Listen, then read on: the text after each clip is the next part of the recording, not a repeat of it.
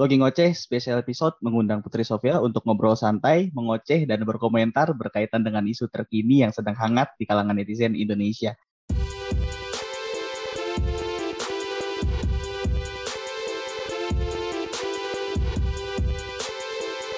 Logi Ngoceh.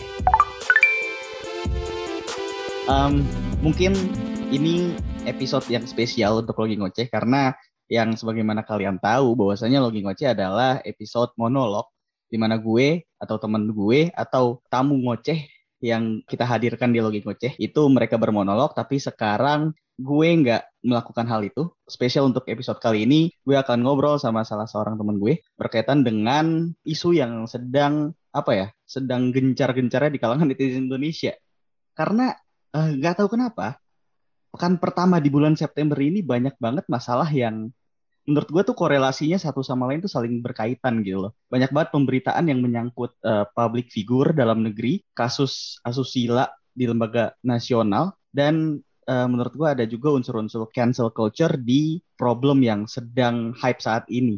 So without any further ado, langsung aja deh gue ngobrol sama Putri Sofia. Halo Putri. Halo Ashraf. How are you? Gimana kabarnya nih? Good. Baik, alhamdulillah. Gimana kabar lo? Baik, alhamdulillah. It's been a long time kita nggak ngobrol ya? Udah lama banget. Kemarin itu tiba-tiba di saat lo memberikan suatu kabar yang mewujudkan bagi gue, terus tiba-tiba lo juga memberikan satu foto gitu ya, yang menurut gue, wah gokil juga nih Putri nih kalau seandainya gue ngobrol sama Putri tentang ini gitu. Lo tuh ngirimin ke gue foto Saipul Jamil bebas dan dielulukan ketika dia bebas dari baru bebas dari penjara gitu ya. Terus lu bilang, Srop, lihat deh, apa sih, gue lupa lu ngomong apa. Intinya lu kayak kesel gitu lu ngeliat postingan itu kan. Jadi yang buat gue marah tuh lebih ke keadilan hukum yang benar-benar udah nggak ada. Keadilan hukum yang benar-benar udah nggak ada. Jadi kayak kemarin pas gue tiba-tiba lihat Saipul Jamil keluar dari penjara, even pas gue dengar dia masuk penjara 5 tahun pun sebenarnya udah membuat amarah gue membara-bara ya. Karena 5 tahun itu untuk kasus pelecehan seksual menurut gue itu benar-benar hukuman yang kecil banget, yang benar-benar ringan menurut gue ya. Karena pelecehan seksual itu efeknya di korban itu bisa untuk selama-lamanya ya, untuk seumur hidup, bisa mungkin suicidal orangnya dan mengganggu mental health dia dan lain-lain, dan mental health itu kan sesuatu yang penting untuk dijaga kan, untuk bisa survive di hidup ini. Nah, bayangin jadi korban deh. Si Saipul Jamil ini pas keluar dari penjara aja tuh kayak dikalungin bunga-bunga lah, terus dijemput pakai mobil lah, terus kayak dada-dada, emang seolah-olah dia ini Miss Universe. Padahal dia ini baru aja melakukan suatu kejahatan. Dia ini kriminal lah ya, kejahatan. Dan itu yang bikin gue bingung banget. Dan tiba-tiba juga yang paling ngeselin itu, itu udah satu tuh udah ngeselin. Tapi dan netizen tuh juga udah kayak marah. Tapi kenapa setelah itu ada lagi dia di TransTV ya nggak? Nggak apa-apa. Lo ngomongin aja, sebut aja. Ya, dia ada di salah satu channel televisi. Dan itu aneh banget sih menurut gue. Dan bukan di channel televisi doang, tapi ada juga di podcast beberapa YouTuber. Gak beberapa sih, ada satu YouTuber yang gue nonton, lumayan terkenal juga, dan menurut gue, dan di situ pas gue nonton podcast itu gue bener-bener gak bisa nonton sampai habis karena pas gue nonton awal-awal aja 20 menitan itu Saipul Jamil ini ngobrol di podcast itu seolah-olah dia tuh korban, dan kayak di headline-headline pun, di headline-headline berita pun itu tuh seolah-olah dia korban. Kayak di headline berita kemarin gue baca tulisannya, headline-nya itu Saipul Jamil memaafkan anak muda yang memasukkan dia ke dalam penjara. Oke, kayak bukannya harusnya sebaliknya ya. Bukannya harusnya sebaliknya. Separah itu maksud gue, kayak apakah dia nggak merasakan bahwasanya apa yang telah dilakukan itu adalah sebuah kejahatan kan? Nah itu dia makanya yang bikin bingung. Terus dia juga cerita soal kejadian dia di kehidupan dia di penjara kan. Dia bilang, bayangkan 5 tahun ada di dalam penjara yang kecil bersama 10 orang lainnya, pelaku-pelaku nggak tahu kriminal, dan makanan tuh sharing. Dia bercerita sampai hampir nangis. Itu bener-bener aneh ya, kayak menurut gue kayak oke, itu yang harus lo dapetin. Even itu pun menurut gue masih ringan banget. Dan juga yang paling, yang tadi kan gue sebutin ya, di sini itu benar-benar udah krisis hukum banget, krisis keadilan itu, karena gue juga baca-baca berita kayak koruptor 3 tahun penjara doang. Terus abis itu kemarin ada ibu-ibu, 2 ibu-ibu nyuri susu, ngambil susu dari kayak warung gitu, itu di penjara 7 tahun, divonis penjara 7 tahun. Sedangkan pelecehan seksual tadinya Saipul Jamil divonis 3 tahun doang, dan jadi diperpanjang 5 tahun. Tapi tetap itu 5 tahun tuh lebih dikit dari 7 tahun kan. Makanya dan different crimes tapi illogical punishment menurut gue. Dan gue jujur gue baru tahu ternyata selain diundang ke televisi, dia juga diajak ngobrol di podcast, dan dia se-innocence itu ya? Iya, dia diundang podcast, tapi kayaknya sekarang podcastnya udah di take down sih. Gue kan belum pernah dengerin podcastnya, mungkin ada 1 kutipan atau 2 kutipan dari perkataan Saipul Jamil yang menurut lu, ini orang anjing nih. Nah itu dia yang gue bilang, dia cerita tuh sampai hampir nangis kayak bayangin hidup di penjara kayak gini selama 5 tahun 7 bulan bla bla bla bla. Dia bilang dia merana di situ, tapi bagaimana perasaan korban? Apa dia nggak merana seumur hidup? Oh gila sih, gila sih. Nah ini berkaitan dengan apa ya, sexual harassment gitu ya. Gue pernah baca dan gue juga pernah ngobrol gitu sama temen gue yang psikolog gitu ya, tentang korban sexual harassment, termasuk Ustadz juga. Gue juga pernah ngobrol tentang itu karena banyak hal apa ya yang menurut gue nggak sesuai dengan agama juga nih perlakuan kayak gini gitu. Gue ngobrol dengan tiga kalangan ini, dan mereka tuh menyimpulkan bahwasanya memang sexual harassment itu adalah salah satu hal yang ngebuat traumatize si korban, dan bisa jadi si korban ini menjadi predator baru, you know, karena apa ya? Karena lu tau gak sih kayak kasus sodomi yang terjadi di luar sana, kebanyakan adalah yang menyodomi itu korban sebelumnya gitu. Jadi iya gue tuh pernah. Dan kalau lu seandainya lihat berita gitu loh, lu lihat berita kayak kasus sodomi di luar sana gitu ya, itu misalkan si A misalkan sodomi si B, terus beberapa tahun kemudian si B ini tuh jadi predator sodomi, predator seksual gitu. Ternyata waktu diusut gitu lebih dalam, ternyata emang dia ini sebelumnya korban. Nah, sebahaya itu nggak sih? Iya. Karena mungkin apa ya, dia trauma, dan untuk menghilangkan trauma itu dia melakukan hal itu supaya dia menganggap itu hal yang biasa. I don't know, but mungkin seperti itu. Dan itu pun terjadi sama perempuan juga. Gue ada cerita lah, maksudnya kayak perempuan ini di harass dengan beberapa lelaki. Nah, dia jadi merasa kalau misalkan laki-laki ini mau sama dia karena ya itu aja gitu, ngerti gak? Karena mau take advantage aja. Dan dari situ dia menjadi sex addict, karena dia pengen hal itu menjadi hal yang biasa supaya dia nggak trauma lama-lama lah. Bener kayak cerita lo tadi lah, sama juga. Oh gila, berarti emang semenakutkan itu ya hal ini ya. Kayak domino effect-nya tuh panjang banget. Nah iya itu dia. So Put, tadi kan lu udah ngobrolin gitu kan, kayak awal mula keresahan lu tentang si Bang Ipul ini gitu ya. Menurut lu reaksi publik nih sekarang gitu kan, banyak yang melakukan petisi untuk penolakan Saipul Jamil di TV dan lain-lain. Apakah itu appropriate buat dia? Atau itu sebuah tindakan yang ya udahlah nggak usah, udahlah biarin aja, dia udah terlanjur naik, tinggal ngeliat gimana aja nanti dianya di televisi gitu. Menurut lu gimana? Menurut gue, oke, kayak yang tadi kita bahas cancel culture ya. Kita mulai bahas cancel culture ya berarti ya. Dari pandangan lo dulu deh, cancel culture gimana? Oke, kalau bagi gue cancel culture ini based on apa yang gue baca dan gue dengar gitu ya. Cancel culture ini adalah sebuah budaya untuk penggagalan ya. Kayak misalkan contoh gini, gue seorang public figure, terus gue pernah melakukan kejahatan atau dosa di masa lalu gue. Dan saat ini gue udah berubah, for example gitu. Dan ketika gue pengen naik, ketika nama gue step by step naik, ternyata ada haters gue yang speak up perkara masa lalu gue, dan mereka bilang Ashraf tuh inappropriate untuk naik. Dia tuh pernah ngelakuin A, B, C, D, E. Yang dimana tuh Ashraf udah nggak cocok lagi lah untuk di dunia ini. Dan akhirnya gue gagal untuk naik. It's called cancel culture menurut gue. Karena ya emang cancel culture itu adalah budaya untuk menggagalkan seseorang untuk mencapai posisi tertentu.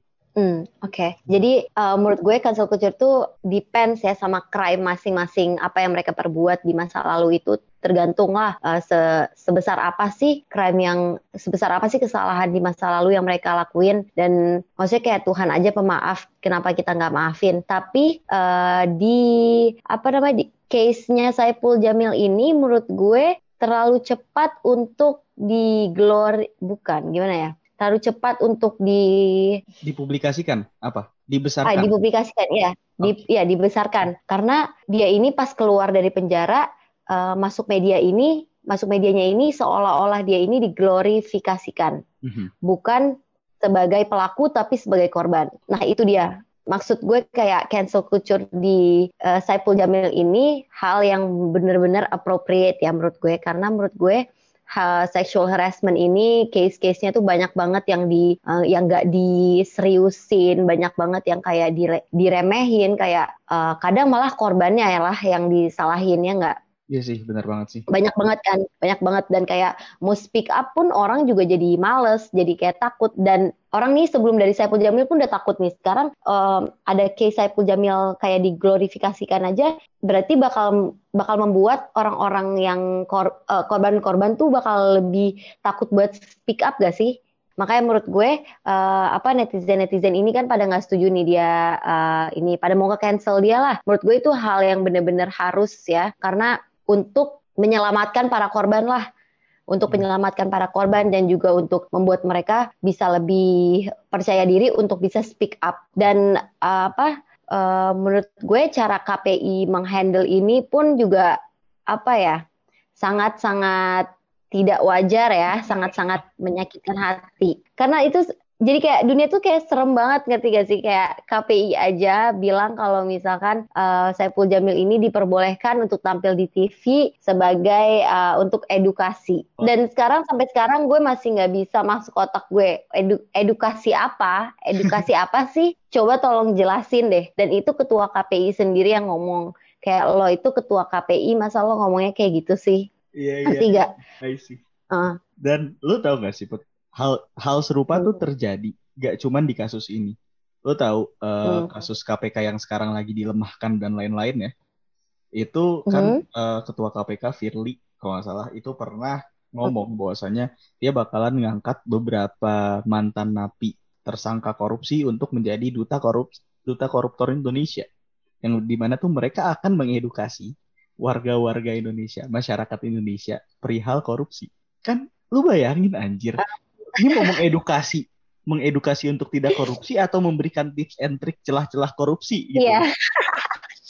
Benar, itu dia. Makanya kayak Saipul Jamil berarti akan memberikan tips and tricks untuk ini ya, untuk menjadi pedofil kali ya maksudnya. Aduh, gila.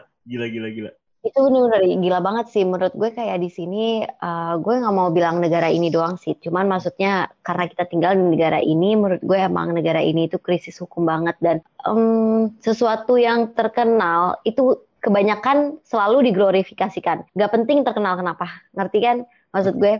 Kayak dari dulu banget, ingat gak sih kayak random people tuh bisa jadi duta apapun. Kayak Zaskia Gotik jadi duta apa tuh, Pancasila atau apa, gue lupa ya. Terus ada juga yang jadi duta narkoba, padahal tadinya narkobaan gitu-gitu. Itu loh yang gue bingung, kayak bukannya harusnya duta-duta ini menjadi contoh yang baik ya, memberi contoh yang baik. Tapi kenapa yang dipilih tuh orang-orang yang punya background, jadi kayak ironis gitu loh maksudnya. Iya, kayak harusnya tuh orang-orang yang tidak melakukan hal itu, makanya itu kayak nggak bisa masuk di otak, nggak bisa masuk di logika banget sih, sumpah. Iya sih, benar banget. Ditambah lagi banyak banget hal-hal yang diglorify, dan juga kita tuh kadang nggak sadar pengglorifikasian itu. Kita baru sadar kalau misalkan kasus itu tuh baru muncul gitu. Maksudnya kayak kita tuh baru sadar kalau kita salah ketika permasalahannya itu muncul, bukan sadar kita memutuskan suatu hal yang salah dari awal gitu. Dan itu menurut gue yang harus benar-benar diperhatiin sih untuk saat ini gitu. Karena berapa kali sih kita nih orang-orang Indonesia, ini secara keseluruhan aja ya, kayak dihianati dengan apa yang sudah kita rencanakan dari awal. Jadi kita tuh dihianati oleh rencana kita, bukan dihianati oleh orang lain. Kayak yang Soekarno pernah bilang, kita itu nggak bodoh, tapi kita itu dibodohi sistem. Bener, setuju banget. Gua gila. So, Putri talking about sexual harassment dan pedofilia gitu ya, ya berkaitan dengan seksual harassment lah. Do you ever pernah nggak sih kejadian hal ini ke lu atau mungkin ke orang-orang terdekat yang perlu di share ke kita semua di sini? Mungkin kalau pengalaman pribadi nggak akan di share ya, cuman ada gitu. Dan di orang terdekat pun juga ada. Dan gue ini tipe orang yang kalau misalkan orang itu melakukan hal tersebut ke teman gue itu benar-benar nggak akan mendekat sama orang itu dan nggak akan bisa nggak akan bisa melupakan dan nggak akan bisa dekat-dekat karena gue ini memikirkan rasa korban. Kayak gue tuh mikirin korban, pasti teman gue sakit hati lah kalau misalkan gue masih temenan sama orang ini, dan buat apa juga temenan sama orang yang udah ngelakuin hal itu ke teman sendiri. Jadi even teman sendiri pun gue gak akan bisa ngewajarin hal itu. Gimana stranger seperti Saipul Jamil, dan yang gue keselin ini teman-temannya Saipul Jamil ini masih bisa mewajarkan perlakuan dia. Makanya karena diwajarkan, ini tuh bahaya banget untuk mewajarkan ya. Untuk memaafkan aja tuh harusnya gak bisa dimaafin gitu aja. Karena nanti pelaku, si Saipul Jamil ini, bakal ngerasa kayak, oh gue kan masih punya teman, gue masih bisa gini-gini-gini, gue masih bisa dapat bantuan dari sini-sini-sini. Dan gak akan mengintrospeksi dirinya sampai mungkin berapa tahun kemudian. Sampai dia mungkin jatuh banget ya. Nah, makanya sekarang kayak KPI masih bolehin dia masuk TV, pasti dia seneng gitu loh, masih ada yang bela. Harusnya jangan dulu, at least kasih waktu gitu, terus coba tanyain gimana perasaan korban. Harusnya korban yang diinterview, korban yang ditanyain, korban yang disuruh sharing pengalamannya dan juga gimana sih cara speak up, supaya kalau korban speak up kan pasti akan membawa korban-korban lainnya untuk bisa speak up juga kan. Jadi kita semua ngerasa aman gitu. Kita ngerasa kita tuh dipercaya sama kita itu diprotek gitu loh sama negara. Tapi ini seolah-olah malah lebih ngeprotek pedofil. Dan jadi ngajarin pedofilia gitu loh. Ironically it happened in our country. Gue gak tahu kenapa ini terjadi. But jujur gue pun merasakan hal ini adalah sebuah momok besar gitu bagi kita dan bagi bangsa kita, anjir. Karena kalau kita mau tarik garis ke belakang, kita tuh orang timur, bangsa timur dengan kebudayaan ketimuran yang hal ini tuh seharusnya nggak ada. Dan seharusnya hal ini tuh nggak diglorifikasikan gitu, termasuk si pelakunya itu nggak boleh diglorifikasikan. Karena hal ini tuh bisa pertama memunculkan kembali luka lama bagi si korban. Terus kedua memunculkan orang-orang baru yang kayak, anjir, gue kalau kayak gini, kayaknya orang-orang Indonesia biasa aja nih. Ya udahlah gas, gitu kan. Bahaya banget. So, dan orang juga bisa mikirnya cuman berapa tahun penjara doang gitu kan. Makanya menurut gue ini harusnya lebih strict lagi ya law-nya kalau soal pelecehan seksual. So Putri, tadi kita udah lebih tepatnya gue nanyain tentang pengalaman lu dan mungkin itu adalah suatu hal yang gak layak untuk diceritakan di sini, tapi dari segi dari sisi gue sebagai seorang teman gitu, gue pengen tahu dong, how do you survive with that things? Gimana ya? Mungkin lebih ke nggak bisa ngeprosesnya, jadi just go along with it gitu loh. Kayak ya udah, gue masih punya masalah lain di hidup gue solve aja yang selama sekarang gue bisa. Karena sayang banget kalau case-nya gue ini belum bisa di-solve sama sekali dan nggak bisa diproses, dan gue tahu kalau gue stuck di situ doang, gue nggak akan bisa maju. Jadi jujur aja gue bukan survive, tapi gue lebih ke move on sih. Lebih ke kayak ya udahlah, itu terjadi ya udah. Even orang yang nggak mau mengakui pun juga kayak ya udahlah, gue sedih sih. Maksudnya sebagai perempuan emang banyak gitu loh di luar sana dan di mana-mana, di negara inilah, di negara sanalah juga banyak perempuan speak up tuh nggak dipercayai gitu. Dan itu tuh apa yang terjadi sama gue. Jadi gue kayak ya udah gue percaya apa yang gue percaya, terserah kalian mau percaya atau enggak. I'll just live my life, I'll just go along with it gitu. Oke, so jadi gue lebih so lu udah beberapa kali speak up tapi nggak ada yang denger gitu maksudnya? Awalnya nggak mau speak up, tapi pas nyobain ternyata dapat kesalahan dari sana dari sini, dapat hujatan hujatan, dan juga malah gue yang jadi guilty, gue jadi yang salah, dan gue speak up cuma satu kali, jadi gue kayak cuman ya udahlah, gue nggak mau membenarkan lagi juga, gue nggak mau mencoba lebih dalam, dan gue nggak mau meyakinkan orang untuk percaya sama gue karena emang sebenarnya nggak ada evidence-nya kan. Dan pertama itu yang salah, nggak ada proof-nya itu loh, dan jatuhnya my words against his gitu kan jatuhnya. Tapi apa ya, rada sakit hati awal-awalnya, karena even teman sendiri bisa nggak percaya tuh kayak sakit hati banget sih. Tapi ya udahlah, kayak I live my own life. Gue di dunia ini juga sendiri. Gue nggak harus peduli apa yang orang pikirkan. Orang harus percaya sama gue atau enggak itu harusnya gue nggak peduliin. Jadi gue kayak just stay on my ground and just live my life itu aja sih. Oh my god, it was tough, but I do believe. Yeah. Lo bisa sampai ke titik ini mungkin kayak lo apa ya, bisa dibilang bukan mengikhlaskan, lebih ke arah ya udahlah, you just let it flow gitu, dan you have your own life for your future gitu, dan nggak stuck di masa lalu lo. Menurut gue lo kuat sih, lo keren sih, tapi gue ngebayangin gimana mereka who doesn't have who doesn't have motivation to move from that place gitu. Gila sih. Dan case-case kayak Saipul Jamil ini yang bikin mereka makin gak bisa maju ke depan, ya gak sih? Bener banget sih, gila.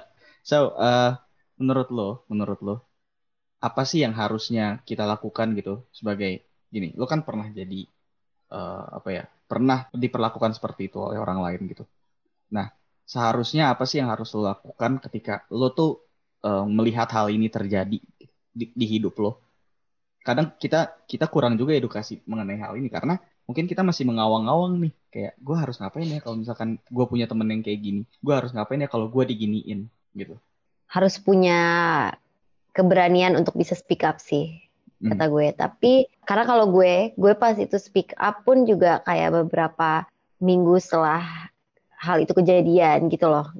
Nah gue cuman I just hope that orang-orang di luar sana yang menjadi korban itu bisa speak up langsung gitu. Bisa punya keberanian untuk speak up langsung setelah kejadian itu. Seperti kayak yang terjadi sama korbannya Saipul Jamil kan. Dia langsung speak up kan mengenai hal itu. Nah, terkadang tuh orang takut buat speak up karena takut gak dipercaya, itu dia. Takut gak dipercaya, jadi kayak ditunggu-tunggu. Dan juga kadang bukan karena itu doang, tapi karena mereka nggak bisa ngeproses itu. Mereka ini traumatized, dan sebenarnya itu nggak salah. Kalau nggak mau speak up pun ya udah nggak apa-apa. Tapi kasihan juga gitu kan, lukanya dipendem-pendem kan. Nah, menurut gue sih emang speak up itu penting banget. Dan kalau udah speak up, menurut gue itu udah keren banget. Karena speak up itu salah satu bukti bahwa lo itu orang yang berani dan orang yang kuat. Walaupun nggak dipercaya pun nggak apa-apa, speak up aja. Dan kalau nggak dipercaya ya udah kayak ya udahlah, lu tetap percaya sama yang apa yang lu percaya. Jangan kebawa omongan orang. Tapi walaupun itu susah, tapi pasti bisa. Oke.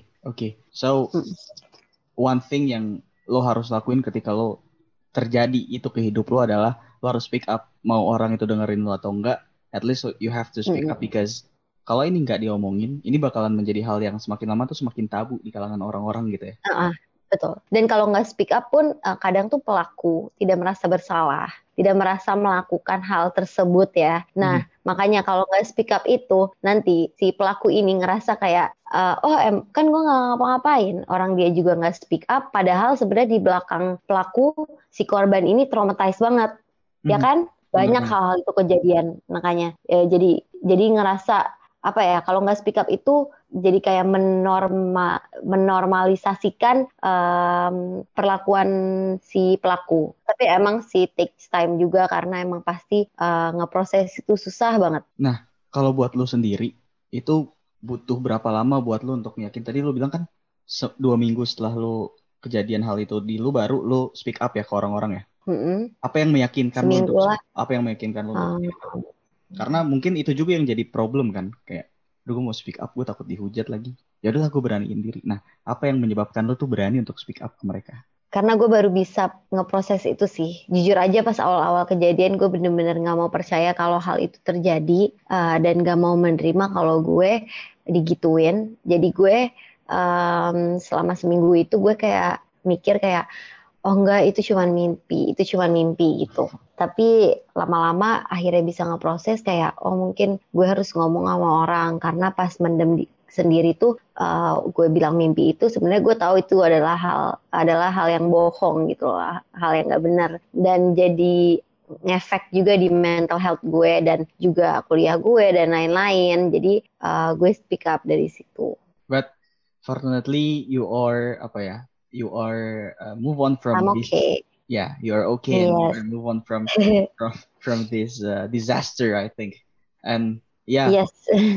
Dan gue senang banget sih ketika lo udah bisa move on dan lo bisa ibaratnya apa ya? Bisa menjadikan hal di masa lalu itu sebagai pelajaran gitu, bukan sebagai dendam. Mungkin you have dendam, you have kemarahan, tapi itu semua lo tackle dengan kegiatan positif yang lo lakuin saat ini gitu kan. So, benar.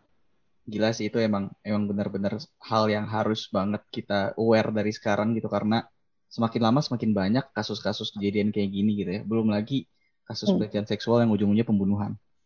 It's bad. Itu dia. It's totally bad gitu. Talking about sexual harassment dan lain-lain, mungkin untuk saat ini kita bisa dapat kesimpulan bahwasanya hal ini masih tabu di kalangan kita dan masih perlu banyak lagi orang-orang yang harus banget speak up, karena hal itu nggak bisa kita biarkan gitu loh, karena mungkin kalau kita biarkan ini akan sama halnya kayak hal-hal yang lain gitu yang orang anggap kayak biasa, karena minimnya informasi dan edukasi. Dan I hope apa yang tadi udah lu ceritain ke kita itu menjadi teguran juga buat kita semua, teguran juga buat laki-laki yang kadang suka iseng atau mungkin ada oknum yang juga suka iseng gitu. Kita lebih aware dengan hal itu. Balik lagi tadi ke kasusnya si Saipul Jamil dan cancel culture. Nah, sekarang gue mau masuk ke pembahasan tentang KPI ini, Put. Soalnya gue kemarin baca di berita, ternyata di KPI itu banyak banget kasus. Bukan banyak sih, ada beberapa kasus yang terbilang cukup banyak perihal sexual harassment di kalangan mereka. Dan ketika mereka membicarakan, berkomentar tentang Saipul Jamil, yang dimana Saipul Jamil mau diangkat menjadi duta mereka, itu aneh banget, gila. What do you think? I think that's very ridiculous. Mau masuk di otak aja itu susah banget, woi. Kayak kenapa orang seperti itu masih diperbolehkan untuk tampil? Kenapa kesehatan mental korban itu nggak difikirkan gitu loh? Menurut gue kayak di sini tuh yang tadi gue bilang kan emang korbannya harus lebih ke speak up ya. Tapi menurut gue bukan itu yang nomor satu, itu nomor dua. Nomor satu tuh harusnya hukum ini tuh harusnya lebih kuat untuk masalah hal-hal itu. Harus lebih diperkuat dan diseriusin gitu loh, kalau ada hal-hal, kalau ada case-case kayak pelecehan seksual. So, berarti dari segi hukumnya juga harus jelas, dari segi kitanya juga harus punya awareness tersendiri perkara hal itu ya? Karena kita ada hukum itu kan untuk ngeprotek kita kan. Tapi kejadian-kejadian ini kok kita nggak diprotek gitu loh. Padahal hal-hal ini bukan hal yang ringan gitu. Di sini tuh emang kurang banget gak sih mental health awareness itu, yang kurang banget, apalagi di kalangan orang tua. Maaf, tapi emang betul kan. That's kebanyakan di kalangan orang tua mereka tidak terlalu tahu, tidak terlalu aware, nggak terlalu aware soal mental health, dan mereka kira itu mental health ini hal yang biasa yang bisa diobati pakai sholat atau ngaji gitu loh. Ngerti kan maksud gue? Memang sholat sama ngaji itu emang perlu, tapi orang yang keganggu kesehatan mentalnya itu harusnya nggak dikasih tahu kayak gitu loh, nggak dikasih tahu kayak, oh ini kurang sholat aja, oh ini kurang baca Quran aja gitu loh. Kayak kemarin case-nya Deddy Corbuzier sama Luna Maya, itu pun terlihat banget ya public figure yang benar-benar terkenal tapi mempunyai pemikiran seperti itu. Lo tau kan yang case itu? Yang mana ya? Kalau yang case. Oke, jadi di lo tau Indonesian Next Top Model kan? Yap. Oh, I see. Nah, iya, yang pas acara Indonesian Top Model itu ada salah satu model pas lagi diliatin kan fotonya kan mereka maju ke depan kan. Nah, dia itu bilang kalau dia itu depresi dan juga punya dia itu depresi lah, punya mental health issue lah. Tapi si Deddy Corbuzier itu malah bilang kalau misalkan kamu punya depresi berarti kamu ini merendahkan tukang apa gitu, tukang martabak depan kompleks saya apa-apa gitu, dia ngomongnya kayak gitu loh. Kayak seolah-olah orang yang model, orang yang cantik, yang terkenal itu nggak bisa depresi. Dan Luna Maya juga kayak depresi itu hal yang biasa katanya, kayak semua orang pernah depresi dan lain-lain. Tapi kan depresi orang itu kan berbeda-beda ya, stage-nya itu berbeda-beda. Dan bagaimana gimana sih Luna Maya sama Deddy Corbuzier, seorang public figure yang benar-benar terkenal, yang banyak pasti fansnya yang nyontohin mereka, ngomong kayak gitu. Iya sih, benar-benar menyakitkan hati sih ya. Karena jujur, ini gue mungkin sedikit menambahkan apa yang tadi lo udah obrolin gitu. Ya gue tahu emang sholat dan ngaji itu menenangkan hati gitu. But sometimes we need penanganan profesional help. Gitu. Ya, professional help from the professionals gitu. Because contoh kayak gini nih, gue pernah ada di satu posisi di mana gue mau ke psikolog. Terus gue tahu pasti jawaban dari orang tua gue bakalan nyeleneh. Gue bilang, "Mah, aku pengen ke psikolog nih." "Ngapain kamu psikolog? Kamu emang orang gila?" Nah, itu kan udah ketahuan ya, maksudnya awareness tentang mental health tuh di kita masih minim banget. So it's important ya untuk meminimalisir apa yang terjadi saat ini, seperti kayak sexual harassment dan lain-lain. Mental health ini juga harus menjadi suatu hal yang menjadi concern bagi kita gitu ya. Makanya kayak edukasi soal mental health itu benar-benar penting banget menurut gue di sini. Even menurut gue harusnya diajarin dari kita SMP ya, at least kita SMP itu kita masih udah bisa ngerti. Dan juga hal-hal mengenai sex education menurut gue di sini juga masih tabu. Dikiranya setiap ngomongin sex education pasti nanti dikiranya sesuatu yang berbau porno. Padahal sex education itu hal yang penting ya untuk menghindari seks bebas.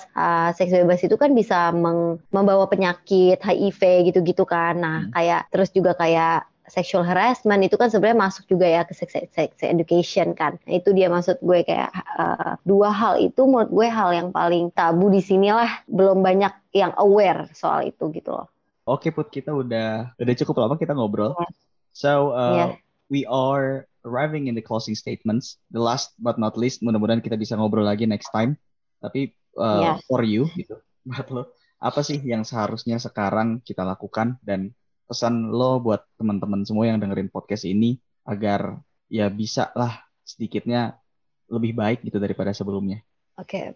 Pesan gue sih satu aja ya, kalau misalkan lo mengalami hal itu, tolong speak up. Dan nggak apa-apa pelan-pelan, walaupun lo ini nggak dipercaya pun nggak apa-apa, speak up aja. Dan juga kalau misalkan ada teman lo yang melakukan hal itu atau seorang yang lo tahu itu, tolong jangan dibenarkan dan jangan diwajarkan. Karena kalau misalkan lo mewajarkan hal itu, nanti dia akan merasa hal yang dia lakuin itu hal yang normal dan dia akan melakukannya lagi. Jadi itu aja sih buat gue. Jangan takut deh, pokoknya pokoknya berani aja walaupun gak dipercaya. Kalau speak up itu yang tadi gue bilang, lo itu dengan speak up pun lo itu udah kelihatan, udah kebaca banget lo ini orang yang kuat gitu. Okay. Thank you so much, and it's a blast for having you in this podcast. Dan thank you so much. Dan makasih banget. Maaf kalau ada salah-salah perkataan. Gila, santai banget kita di sini ngobrol santai. Dan thank you for the candid conversations.